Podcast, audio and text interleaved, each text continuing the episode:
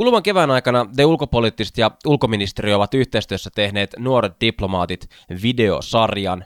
Tämä sarja pyörii some-kanavilla ulkoministeriön Twitterissä, Facebookissa ja LinkedInissä ja sen keskeisin tarkoitus oli haastatella uransa alussa olevia diplomaatteja ja saada esiin heidän näkemyksiään siitä, että miten suomalaista ulkopolitiikkaa tai ylipäätään ulkopolitiikan keskustelua voitaisiin parantaa.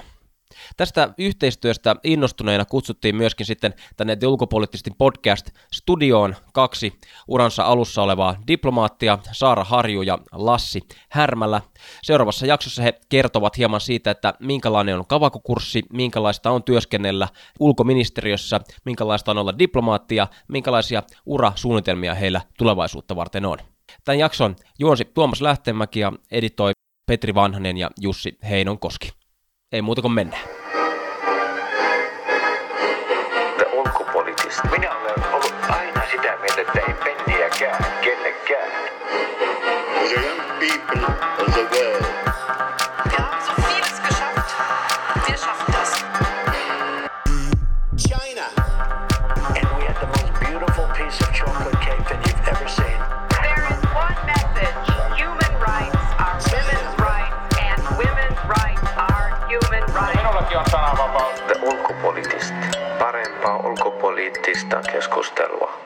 Tervetuloa The Ulkopoliittistin uusimpaan podcast-jaksoon. Täällä on tänään kaksi kavaku kurssilaista, tai oikeastaan toinen on jo hieman pidempään talossa ollut, mutta kuitenkin Saara Harju ja Lassi Härmällä oikein paljon tervetuloa.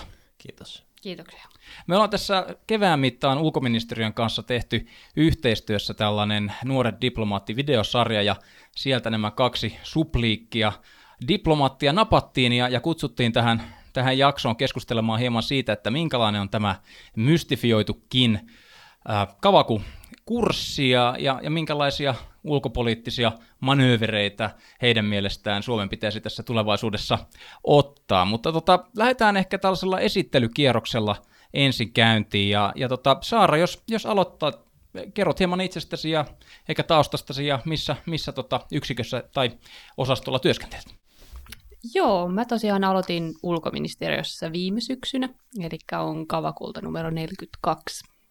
Ja tota, mä tulin ulkoministeriöön tuolta yrityspuolelta, eli on ollut ö, eri yrityksissä töissä ennen valtionhallintoon siirtymistä ja tällä hetkellä sitten taloudellisten ulkosuhteiden osastolla ja markkinoille pääsy yksikössä töissä siellä EU-puheenjohtajakauteen liittyvissä tehtävissä. Erinomasta, Lassi. Joo, eli mä oon Lassi Härmälä. Tota, UMS aloittanut vuotta Saaraa ennen, eli 2017 syksyllä. Edustan siis kavakukurssia numero 41. Ja tota, mä olin ensimmäisen vajaan vuoden äh, meidän lähi ja Pohjois-Afrikan yksikössä, ja sen jälkeen sitten on nyt elokuusta ollut EUn yhteisen ulko- ja turvallisuuspolitiikan yksikössä hommissa.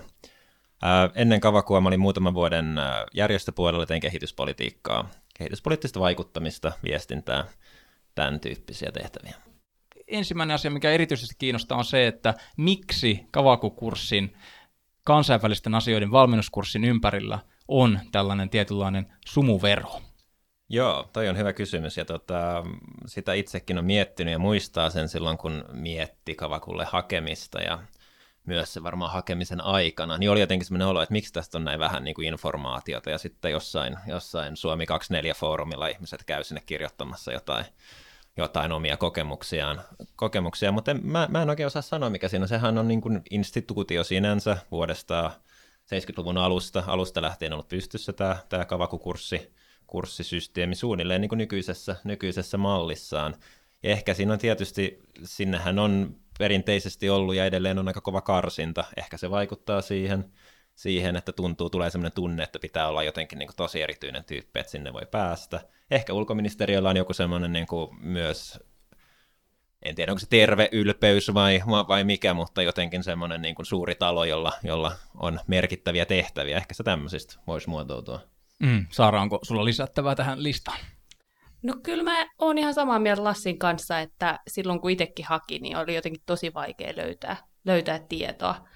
Mutta tota, musta tuntuu, että nyt viime aikoina niin on ehkä panostettu vähän enemmän siihen, että yritetään niin kuin avata tätä sumuverhoa ja kertoa vähän, että mistä tässä on kyse ja että ei tämä oikeasti ole niin mystistä kuin ehkä luullaan. Hmm. Jos mennään nopeasti läpi tällainen niin prosessikuvaus siitä, että on varmaankin jonkinlainen pääsykoe ja sitten on haastatteluita ja näin edespäin, niin miten tämä eteneekään? Öö, no alkuun haetaan periaatteessa ihan kuin mihin tahansa työpaikkaa, eli jätetään hakemus ja sitten jos siitä niin sanotusta paperikarsinnasta pääsee eteenpäin, niin sitten on tosiaan on aineistokoetta ja kielikokeita ja soveltuvuusarviointeja ja loppuhaastattelua. Et se on kaiken kaikkiaan kyllä on aika pitkä ja raskas prosessi, mutta, mutta tota, kyllä se kannattaa. Hmm. Niin, mä voisin tota, sen siis lisätä, että niitä kurssi, kurssihakuja järjestetään, siis niitä on ehkä keskimäärin ollut semmoinen vuoden kahden välein, että joskus on taukovuosi, esimerkiksi tämä vuosi nyt ainakin on, on taukovuosi, ja ei ole tällä hetkellä tietoa, että koska sitten seuraava, seuraava haku tota, aukeaa. Mutta se on tosiaan semmoinen puolivuotinen prosessi suunnilleen, ja siinä sitten, siinä sitten erilaisia, erilaisia tota, ominaisuuksia meistä hakijoista tietysti niin kuin katsotaan, ja ehkä mä haluaisin sen sanoa, että niin kuin kuitenkaan totta kai siinä paperihaussa täytyy olla jotain merittäjä, että voi päästä, niin kuin, päästä saada jonkun tietyn pistemäärän, että pääsee eteenpäin, mutta sen jälkeen mä sanoisin, että se on aika paljon kiinni siitä, että minkälainen tyyppi on, miten pärjää niissä erilaisissa testeissä, eikä siitä, että mitä on, mitä on tehnyt kavakua ennen. Mm. Niin, ja kyllä siis niin kuin ulkoministeriön haetaan ihmisiä eri taustoista, että ei, ei kaikkeen tarvi olla sitä samaa polkua käynyt. Mm.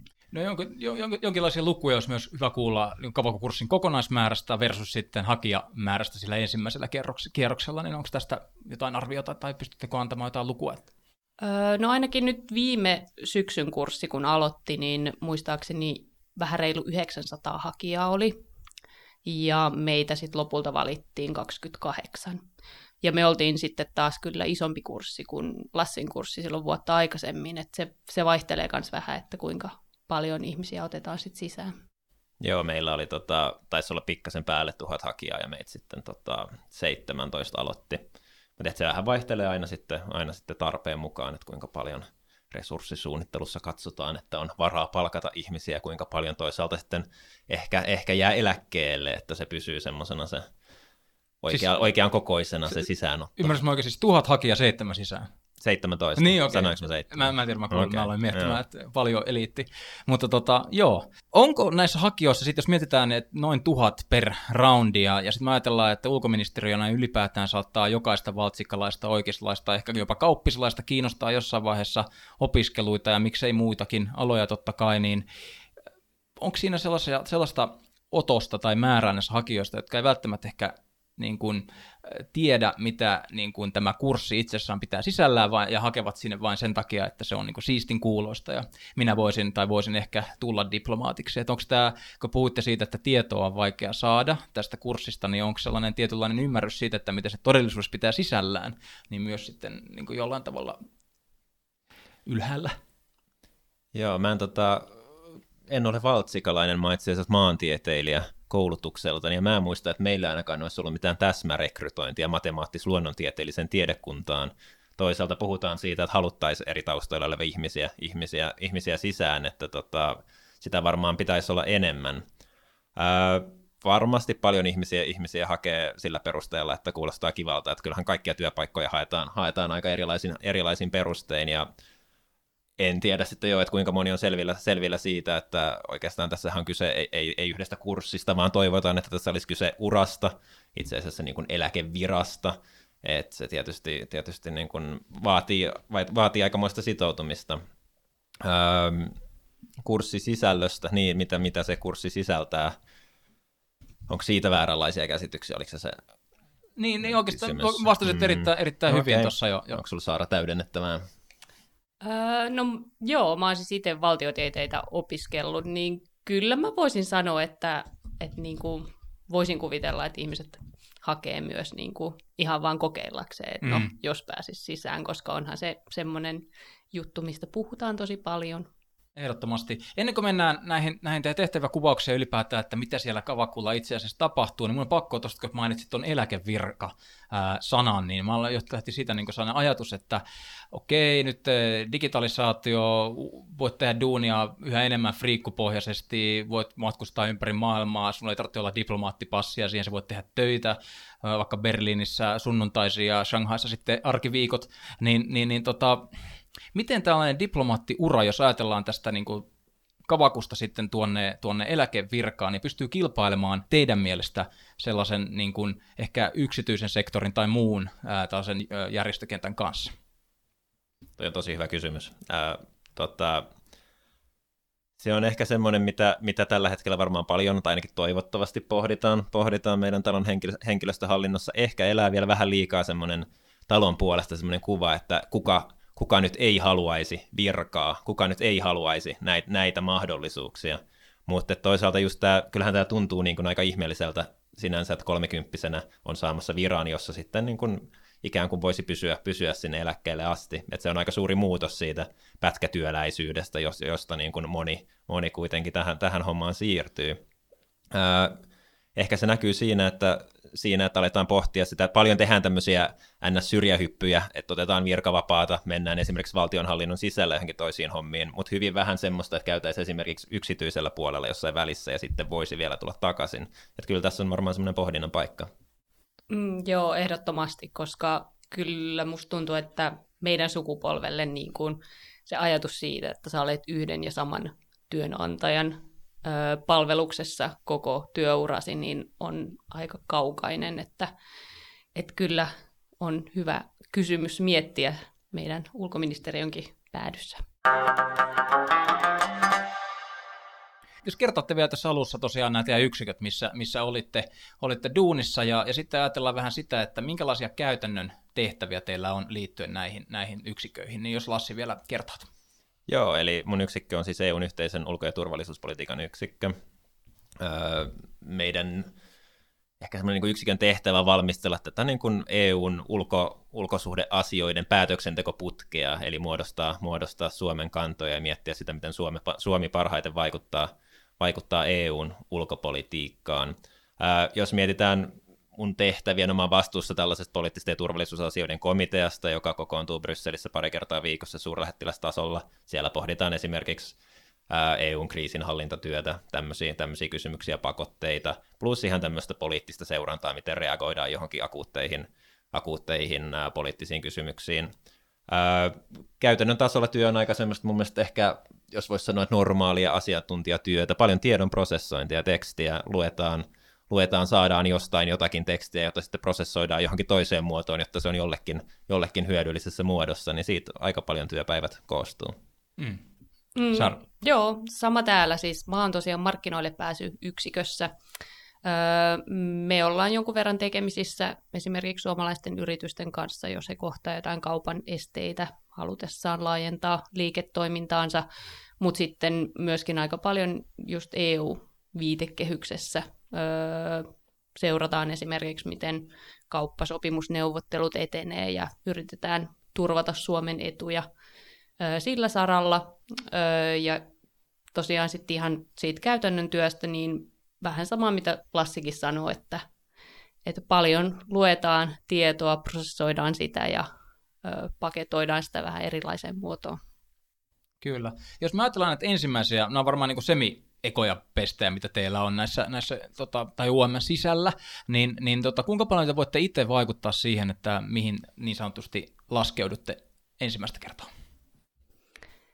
No tässä kavakuvaiheessa ei ihan hirveästi, että, että meidät kyllä aika lailla, tai meille osoitetaan, osoitetaan nämä harjoittelupaikat, mutta sen jälkeen sitten pystytään ilmoittautumaan tehtäviin, joita tulee vapaaksi, että kyllä siis on on niin kuin itselläkin vaik- vaik- mahdollisuus vaikuttaa, että, että mihin haluaa suunnata ja onko sitten jotain, mihin haluaisi mahdollisesti erikoistua.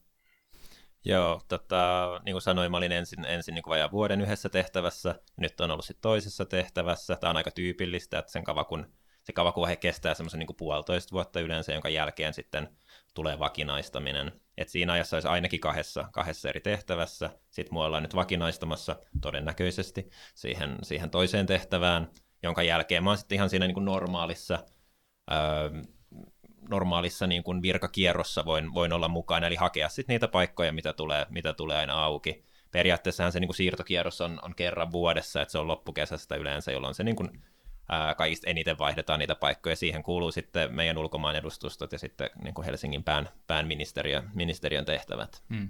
Jos ajattelee uransa alussa olevaa diplomaattia ja hän haluaa maksimoida oman urakehityksensä, niin kumpi on parempi paikka aloittaa, Helsinki vai sitten ulkomaan edustusta? No meillä on vähän erilaisia kokemuksia tästä, tästä tota, tai en tiedä onko erilainen mielipide, mutta mä oon ollut Helsingissä siis pelkästään nyt pari viikkoa kävin Brysselissä tekemässä ikään kuin tällaisen pa- pakollisen ulkomaan jakson, eli mä olin meidän EU-edustustossa pari viikkoa, pari viikkoa ja tota, tässä on tietysti muitakin paljon on niin kuin perheeseen ja tämmöiseen liittyviä tekijöitä, tekijöitä siinä, että minkälaisia ratkaisuja ihmiset sitten tekee, mutta en mä ainakaan koe, että siitä on mulle, mulle ollut yhtään haittaa, että mä oon nyt ollut Helsingissä ja aion Helsingissä olla ainakin, ainakin tässä nyt vielä tämän, tämän kalenterivuoden loppu ja todennäköisesti sinne vielä niin kuin ensi kesän asti, eli tulisi kolme Helsingin vuotta ennen, ennen ulkomaan komennusta. Niin, en mä, en mä usko, että se niin kuin ratkaisee sun koko loppuuraasi ja urakehitystä, se, että ootko sä heti uran alkuvaiheessa Helsingissä vai, vai ulkomaan edustustossa, mutta toki meille on aika sillä suoraan sanottu, että toivotaan, että mahdollisen varhaisessa vaiheessa jokainen saisi sen ulkomaan kokemuksen, mutta, mutta toki niin kuin aina oman, oman tilanteen mukaan ja että miten sitten esimerkiksi vaikka perhe pystyy lähteä tai näin edespäin, että kyllä niin kuin noissakin asioissa joustetaan myös ministeriön puolelta. Hmm. Painottaako nämä valinnat sitten teidän kielitaitoa, ylipäätään teidän kiinnostusta johonkin tietylle alueelle? Mikä näissä niin vaakakupeissa siellä HRn syövereissä sitten painaa? No, HR korostaa sitä, korostaa sitä, että tämä on yleisura. Ja heillä on usein tämmöinen näkökulma asioihin, että on varsinkin tässä alkuvaiheessa, että olisi hyvä saada kokemusta tosi erilaisista tehtävistä, että ei ainakaan heti urautuisi johonkin niin semmoiseen tiettyyn putkeen, on sitten vaikka EU-putki tai kehitysyhteistyöputki tai mikä se, mikä se ikinä, ikinä voikaan olla. Että kyllä siihen, siihen kannustetaan, kannustetaan, että hankkisi kokemusta erilaisista tehtävistä. No voiko tässä paljastaa, että mikä teitä kiinnostaisi näin, jos pitäisi, jos Lassin tapauksessa, että jos joku ulkomaan, niin mikä se voisi olla edustusta? No sen mä muistaisin, muistan, että olen noissa niin silloin rekryvaiheessa ja todennut, että kyllä mä jossain vaiheessa haluaisin ainakin jossain YK-edustustossa tehdä töitä. Että tota, niitähän meillä on siis New Yorkissa, ja, mutta sitten YK-tehtäviä on Genevessä ja on niitä muuallakin, mutta se on semmoinen maailma, maailma, joka kiinnostaisi jossain vaiheessa, jossain vaiheessa mm. kokea. Suurin osahan meidän edustustoista on kuitenkin näitä perinteisiä suurlähetystöjä, jotka on siis kahden, jossa hoidetaan kahdenvälisiä suhteita. Eli, eli meidän suurlähetystömaassa X Saara, oliko sinulla tähän ajatusta? Öö, no mä itse asiassa olin tuossa loppuvuodesta parin kuukautta meidän Malesian suurlähetystössä, niin mä ehkä mielelläni palaisin sinne Kaakkois-Aasiaan jossain vaiheessa, tai ylipäänsä johonkin tällaiseen todella nopeasti kehittyvään maahan tai alueelle. Se, se olisi ehkä semmoinen juttu, mikä kiinnostaa. Hmm. No jos me ajatellaan teidän kavakukurssia, molempia olette eri kursseilla, mutta sitä, sitä ryhmää, niin kuinka paljon teillä on sisäistä kilpailua siitä, että kuka saa minkäkin paikan? On sitä kilpailua varmasti, mutta musta tuntuu, että ainakin meidän kurssin kesken se on ollut aika semmoisessa hyvässä hengessä, ainakin vielä toistaiseksi, että sillä kannustetaan toisia ja, ja ollaan kuitenkin suht avoimia siitä, että vaikka olisi niin kuin useampi samalta kurssilta hakenut samaa tehtävää, niin, niin tota, kerrotaan se ihan avoimesti ja ollaan sitten myös iloisia toisten puolesta. Joo, meillä on ollut kyllä kurssilla aika samanlainen, samanlainen linja tähän. Se on ehkä, ehkä semmoinenkin viesti, mikä alkuun tuli myös monesta suunnasta, että pettymyksiin on hyvä tottua, että ei, ei tule niin kuin olettaa, olettaa, että saa aina sen paikan, jota haluaa. Ja, ja sitten toisaalta, että ei niin kuin pidä suunnitella myöskään liian tarkkaan. Että totta kai voi olla ajatuksia siitä, mihin, mihin haluaa hakeutua, mutta että jos suunnittelee liian tarkkaan, niin sitten niitä pettymyksiä tulee todennäköisemmin. Mm. Voiko paikasta kieltäytyä? Voitko sä taktikoida periaatteessa näillä? Onhan se mahdollista, mutta, mutta ei ehkä kovin suositeltavaa. Niin, en mä usko, että se henkilöstöhallinnolle on kauhean kiva tilanne, että jos on ilmoittautunut johonkin paikkaan ja sitten kun sinne oltaisiin valitsemassa, niin sanookin, että, että ei, niin voihan se olla, että ei ole sitten ensimmäisenä jonossa seuraavaan paikkaan. Joo, tai pääseekö kavakukurssilla mahdollisesti myöskin tänne niin HR-puolelle töihin, että suunnittelemaan toisten uria. Mä mietin siinä, että se on varmaan hyvä kaveri sitten jossain vaiheessa ainakin tällainen henkilö tai, tai muuten. Joo, kyllä se on ihan mahdollista. Siis jossain vaiheessa uraa esim. Tota, mä mennä myös sinne hallinnon puolelle töihin. Mm. The. Hei, tota, vois ajatella ja keskustella teidän näkemyksistä äh, ylipäätään Suomen ulkopolitiikkaan liittyen ja, ja sellaisiin ehkä niin kuin pääteemoihin, mitä te, teidän niin kuin tulevan uran tai ylipäätään nyt tällä hetkellä ajattelette, että voisitte muuttaa. Ja jos me nostetaan lentokorkeutta vaikka jonnekin vuoteen 2030, niin, niin minkä olisi sellainen asia, ähm, mikä niin kuin suomalaisen ulkopolitiikan saralla on muuttunut teidän mielestä ja teillä on ollut siinä niin kuin jonkinnäköinen rooli? No mä voin aloittaa. Ensimmäiseksi ehkä tulee mieleen ilmastokysymykset. Että se on sellainen, mikä, mikä tällä hetkellä sitä pohditaan aika paljon, että mitä se niin kuin ilmastonmuutoksen ehkäisy ulkopolitiikassa tarkoittaa. Mitä se tarkoittaa toisaalta meidän niin kuin sisäisen toiminnan kannalta ja mitä se tarkoittaa sitten Suomen ulkopolitiikassa. Mitkä on ne keinot, millä me sitten vaikka kun me ollaan töissä edustustoissa, miten me siellä vaikutetaan, miten me vaikutetaan monenvälisillä foorumeilla, eli mitä se meidän ilmastopolitiikka on – ja tämmöiset kysymykset. Kyllä mä toivon, että siihen on niin kuin löydetty selkeät sävelet ja, ja, ja, ja että meidän toiminta silloin 2030 viimeistään toivottavasti jo sitä ennen, ennen on sellaista ilmastoystävällistä. Mm. Joo, mulla oli itse asiassa toi ihan sama mielessä ja meillähän on ulkoministeriössä nyt tämmöinen ilmasto-ulkopolitiikan toimintaohjelma, jota valmistellaan. Et se on ehdottomasti semmoinen, missä toivottavasti toivottavasti edistytään. Ja ehkä sitten niin kuin yleisemmällä tasolla, niin mä toivoisin e, enemmän avoimuutta niin kuin tähän Suomen, suomalaisen ulkopolitiikkaan, että niin kuin tässäkin aluksi keskusteltiin, niin ei tarvitsisi ehkä olla sellaista mystisyyttä, vaan voitaisiin näkyä enemmän myös niin kuin ihan tavallisille kansalaisille. Miten tämä käytännössä toteutettaisiin? Onko nämä totta kai pikkuaskelin, mutta jotain esimerkkejä? Niin, pikkuaskelin totta kai. Öö, varmaan yli, ylipäänsä niin kuin se, että, että tota, ollaan esim. mediassa esillä, pidetään niin kuin hyvät yhteydet ihan siis kansalaisyhteiskuntaan, kansalaisiin ylipäänsä, osallistutaan niin kuin tällaiseen yleisen keskusteluun, eikä periaatteessa piilouduta sinne meidän ö, ministeriön tiloihin, vaan ollaan ihan rohkeasti mukana. Piiloutuuko virkamiehet Merikasarmin barrakkiin? No tällä hetkellä ei Merikasarmin barrakkiin, kun se on remontissa, mutta tota, väistötiloihin täytyy ehkä myöntää, että jonkun verran. Että kyllä semmoinen, semmoinen on niin kuin meidän viestintähän kannustaa, kannustaa kaikkia viestimään. Ja Suomessahan on sillä tapaa tietysti vähän erityinen valtionhallinto, moneen, moneen muuhun maahan verrattuna, että meillä kyllä niin kuin kaikki saavat viestiä, että meillähän ei ole mitään tämmöistä niin kuin spokesperson-mallia, mallia, että kaikki viestit menisivät vaan niin kuin yhden, yhden henkilön kautta, kautta ulos. Mutta siinä, on tota, siinä on paljon tekemistä ihan lähtien siitä, että, että näihin tar- tarjotaan koulutusta siihen, viestintätaitokoulutusta, ja tietysti onhan sekin, että miten me nähdään se meidän työ, että onko se niin kuin asioiden, asioiden hoitamista vai onko se aktiivista vaikuttamista, että silloin kun on, on joku tavoite, tavoite, niin siitähän on kiva ja helppo mennä puhumaan ja se nähdään niin kuin vaikuttamistilaisuutena, eikä sellaisena ikävänä tilaisuutena, että nyt pitäisi lehdistölle jotain vastata tästä, kun he kyselevät. Tietysti on aika mielenkiintoista. Tuli, tuli mieleen, että mä en tiedä, Twitterissä varmaan teidänkin niin alalla on aktiivisia ihmisiä, mutta sellainen yleinen, jos on vaikka joku keskustelufoorumi tai mikä tahansa tilaisuus, on se tiedekulmassa tai pikkuparlamentissa tai wherever, niin, niin tota, aika harvoin siellä sitten astelee paikalle diplomaatti sillä tavalla, että se olisi niin puheenvuoro, kiinnoitti tai kuka tahansa muu panelisti. Että tällaiset asiat on kyllä, tai nyt, nyt huomasin tässä kun puhuitte sen, että puhutte ihan ihan kurrenttia asiaa. No tota, onko suomalaiset teidän ylipäätään tietoisia, että mitä maailmassa tapahtuu? Jaa, aika paha kysymys. Tässä tietysti on käyty niin kuin eduskunta, eduskuntavaalikeskustelua just viime viikkoina ja puhuttu paljon siitä, että ulkopoliittista keskustelua, keskustelua oli hyvin vähän ja jos oli, niin se liittyy ehkä, ehkä NATO-suhteeseen tai hävittäjähankintoihin.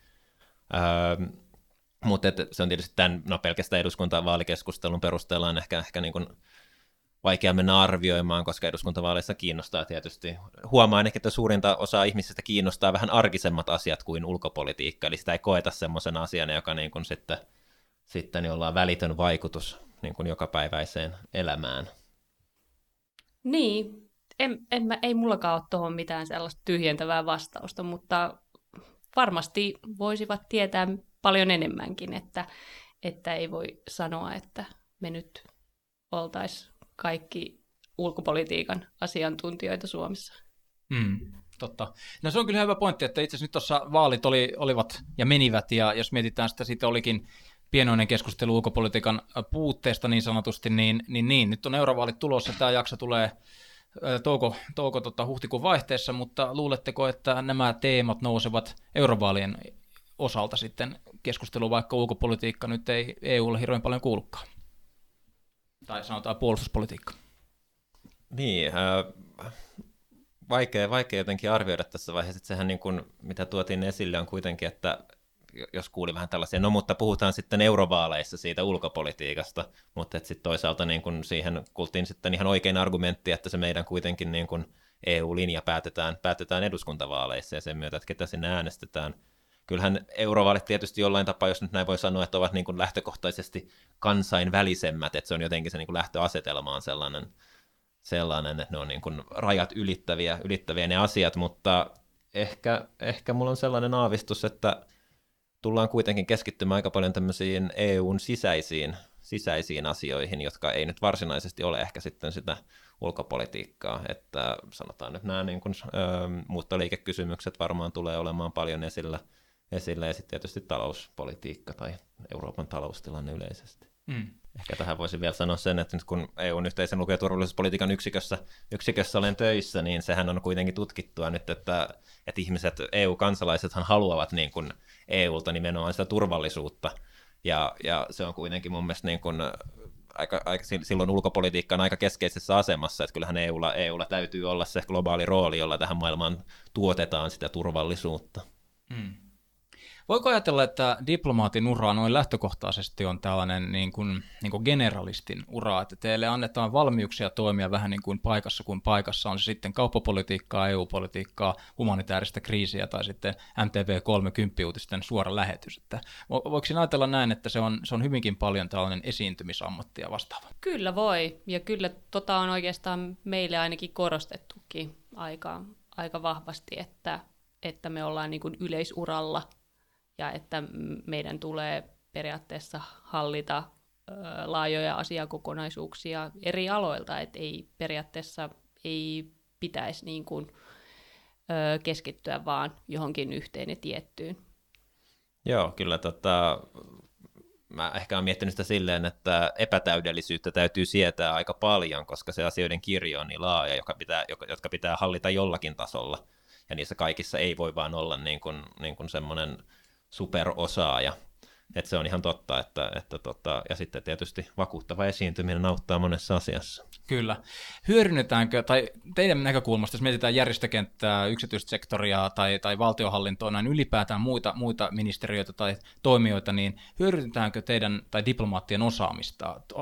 Tuleeko teille niin kuin, pyyntöjä vaikka, niin kuin, että hei, tuu kertomaan meille tähän tilaisuuteen tästä ja tästä asiasta, tai toimittaja soittaa, että voit sä avata vähän tätä, kun sä työskentelet nyt täällä Kosovossa, niin, niin mitä täällä nyt tapahtuu? Että onko taas niin ylipäätään, käytetäänkö tätä teidän tietotaitoa, joka on kuitenkin merkittävä juuri tähän ulko- ja turvallisuuspolitiikkaan liittyen, niin käytetäänkö sitä? No tota, tähän on ehkä tietysti vaikea, vaikea kommentoida, että se voi olla, että ne pyynnöt menee jollekin, jollekin muulle, joka on ollut pidempään talossa ja jolla on ehkä ajatellaan, että on vankempi kokemus tai on luonut jo niitä verkostoja, sitten on se median mut suuntaan näin tai tapahtuu muuten. kuitenkin. Kyllä näin tapahtuu, mutta mä luulen, että tätä voisi, tai toivoisin, että tätä tapahtuisi paljon enemmänkin, mutta ehkä tässä on sitten taas, täytyy katsoa niin kuin peiliin, ja tästä mistä jo vähän puhuttiin, että onko ulkoministeriö, onko meidän diplomaatit näkyviä yhteiskunnallisia keskustelijoita vai niin kuin harmaita byrokraatteja. Tässä tota, jakson loppupuolella voisi palata ulkoministeriön ää, puolelle ja, ja jutella vielä tästä niin kuin itse hausta, kavakusta ja siitä, että miten teidän mielestä sitä hakua voisi kehittää, sanotaan niin kuin tulevaisuutta ajatellen, niin, niin, niin onko teillä ajatuksia tai ideoita siitä, että miten siitä hausta tulisi parempi? No ainakin ihan tämmöinen niin käytännönläheinen ehdotus on, että, että siitä voisi ehkä kehittää vähän sellaiseksi hakijaystävällisemmäksi, että on niin yli puoli vuotta kestävä prosessi, missä jos asut vaikka ulkomailla, niin joudut pahimmillaan kolme kertaa matkustaa Suomeen öö, jotain tiettyä hakuvaihetta varten, niin ei, ei välttämättä ole se kaikista, kaikista hakijaystävällisin tapa. Niin, mä en tiedä, puhuttiin vähän siitä, että siinä rekryprosessissakin on tämmöinen niin kuin hämyisyys, että ei ehkä haluta kertoa, mitä se sisältää. Mä en tiedä, onko tämä niin tämmöinen strategia, että halutaan saattaa ihmiset yllättäviin tilanteisiin ja katsotaan, katsotaan miten ne selviää niistä, koska se on tietysti urallakin semmoinen, niin kuin, että paljon tulee varmasti semmoisia työtehtäviä, jotka tulee vähän niin kuin, vähän yllättää ja sitten täytyy jotenkin, jotenkin ne niin handalata. Et sinänsä voi ajatella, että siinä testattaisiin myös sitä, mutta en mä nä- näkisi sitä ongelmana kuitenkaan, että tota, vähän enemmän avattaisi sitä, että missä, missä jokaise, mistä, niin kuin, mistä jokaisessa haastatteluvaiheessa on kyse, minkälaisia tehtäviä voi aineistokokeessa odottaa. Ja se on ehkä vähän epätasa-arvoista sit myös, että ihmiset, jotka on esimerkiksi yrittänyt Kavakulle useamman kerran sisään, niin tietävät siitä prosessista huomattavasti enemmän. Ja sitten toisaalta, että, että niin kun kuulin kaverilta tietoa ja tämmöistä, tämmöistä sitten on tietysti paljon liikkeellä, kun sitä ei ole saatavilla näin niin virallisista lähteistä. Mm. No tota, tähän loppuun vielä voisi, jos ajatellaan juuri näitä, jotka ovat ensimmäistä kertaa hakemassa ja, ja miettivät, että minkälaisia aineistokokeita siellä sitten onkaan, niin miten tällaiseen aika niin kuin mystiseen ja, ja hankalaan niin kokonaisuuteen ylipäätään pystyy valmistautumaan? Onko se päättää jotain Wikipediaa randomilla vai miten, miten tota, tähän kannattaa varautua? Pitääkö presidentit opetella ulkoa?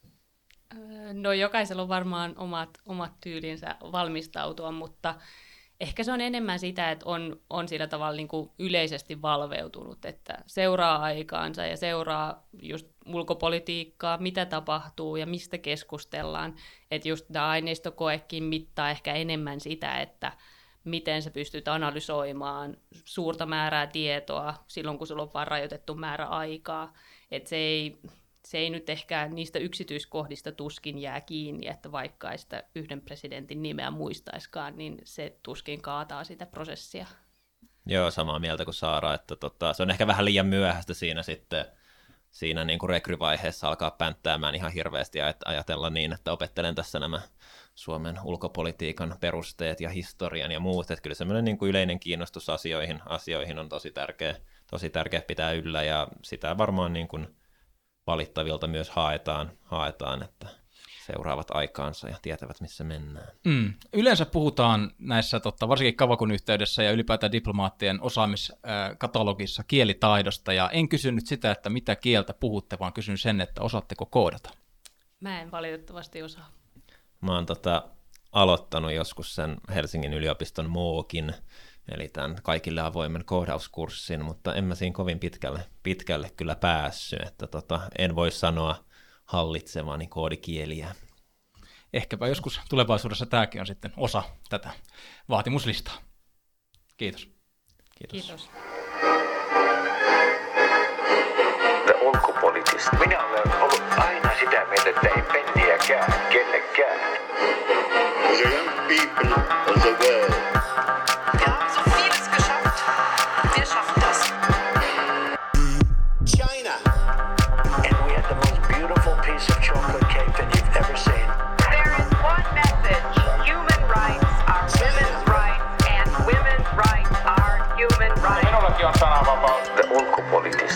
Parempaa ulkopoliittista keskustelua.